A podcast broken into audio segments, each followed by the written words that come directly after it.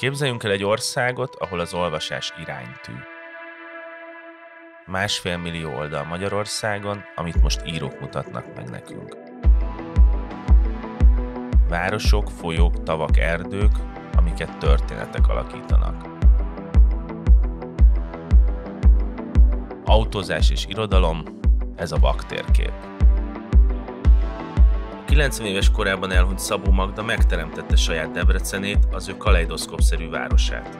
Kecán Marian irodalomtörténész segítségével megmutatjuk, hol élt és tanult az Ókút, a régi módi történet, vagy a Füreli szírója.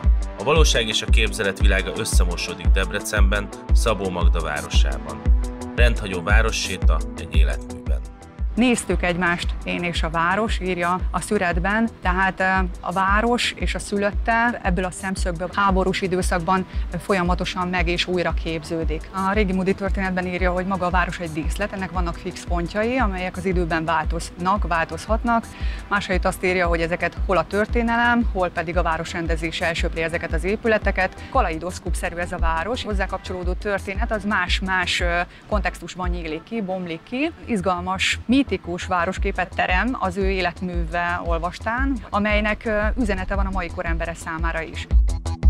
A színház előtti téren állunk, egyrészt az Ókútból is ismerős lehet ez a helyszín. Az Ókút helyszínéből, vagy helyszínéhez kötődően a mögötte lévő tér is érdekes, mert ugye egy alkalommal egy színházi tónak a reparálásában is részt vesz, nézőként, szemlélődőként, és a tavat fölfelé fordítják, ezt a tavat jelképező sátrat fölfelé fordítják, és a lukon keresztül tapasztalja, hogy mennyire kevés különbség van a között, hogy az ember egy tavat szemlél, vagy pedig az égi tavat, és ebből azt a konzekvenciát szűri le, legalábbis az ókú tanúsága szerint, hogy milyen kevés különbség van a valóság és a képzelet világa között.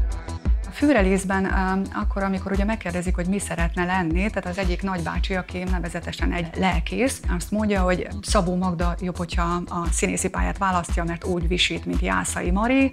Ő hosszasan szabadkozik, és azt mondja, hogy ő inkább a nyomozást választaná.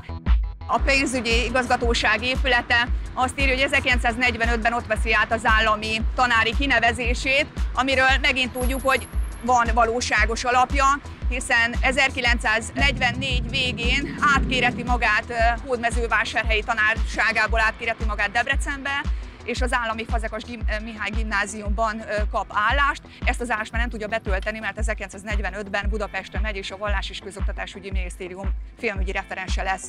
A Veres templom a konfirmáció helyszíne, illetve pontosan tudjuk, hogy a Dóci Leánynevelő Intézetnek a tanulói a templomi rendszerint, itt hallgatják az Isten tiszteleteket, a konfirmáció az különös alkalom, mert hogy Szabó Magda belesül az apostoli hitvallásba, hiszek egy Istenben mindenható atyában, és itt tulajdonképpen meg is akad, és a pap vagy a lelkész pedig közli, hogy elég is ennyi tulajdonképpen. Szabó Magdához hogyan kötődik ez az épület? Tehát ez a családi legendáriumból maradt fenn ez a Szabó Elek és Adi Endre barátsága, tehát ez ennek egyik emlékhelye.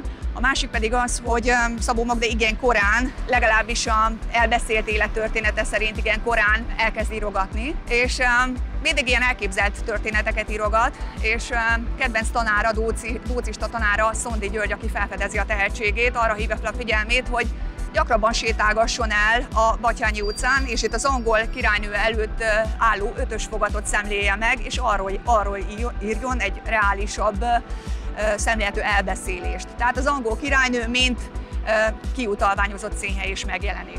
A Dóci Lánynevelő Intézet Szabó Magda életútja szempontjából egy fontos helyszín. Egyrészt azért, mert fikcióban is megjelenik, hogy hat éves korától itt kezdi a tanulmányait, és tulajdonképpen azt, ami a református oktatáshoz, női oktatáshoz hozzátartozik, mindezt itt sajátítja el. Hogyha az Abigailből ezt az üzenetet akarjuk kivonatolni, hogy mit is jelent számára az iskola, akkor azt lehet mondani, hogy egyrészt a magára találás helyszíne, olyan értelemben, hogy, meg, hogy a, a hit, a rend és a kitartás, én azt gondolom, hogy ez a három ez itt összeszövődik. Az ő város az nem csak a boldogság városa. Ezek a helyszínek nem csak a boldogságot jelenítik meg, vagy annak a menedékhelyei, hanem fekete-fehér ez a város, ugyanúgy az emberi élet is, az emberi életnek is két oldala van. És tulajdonképpen ezt is itt tanulja meg, hogy az éremnek mindig két oldala van, az emberi történeteknek is. Ezt a Dócira vezeti vissza, tehát hogy az ottani egyik tanára magyarázta volna el neki, mondta legalább, vagy emlékezett vissza. De hát valójában ez teljesen mindegy, ezt a fekete-fehér várost, ezt az Abigailben, az Ókudban is meg tudjuk tapasztalni.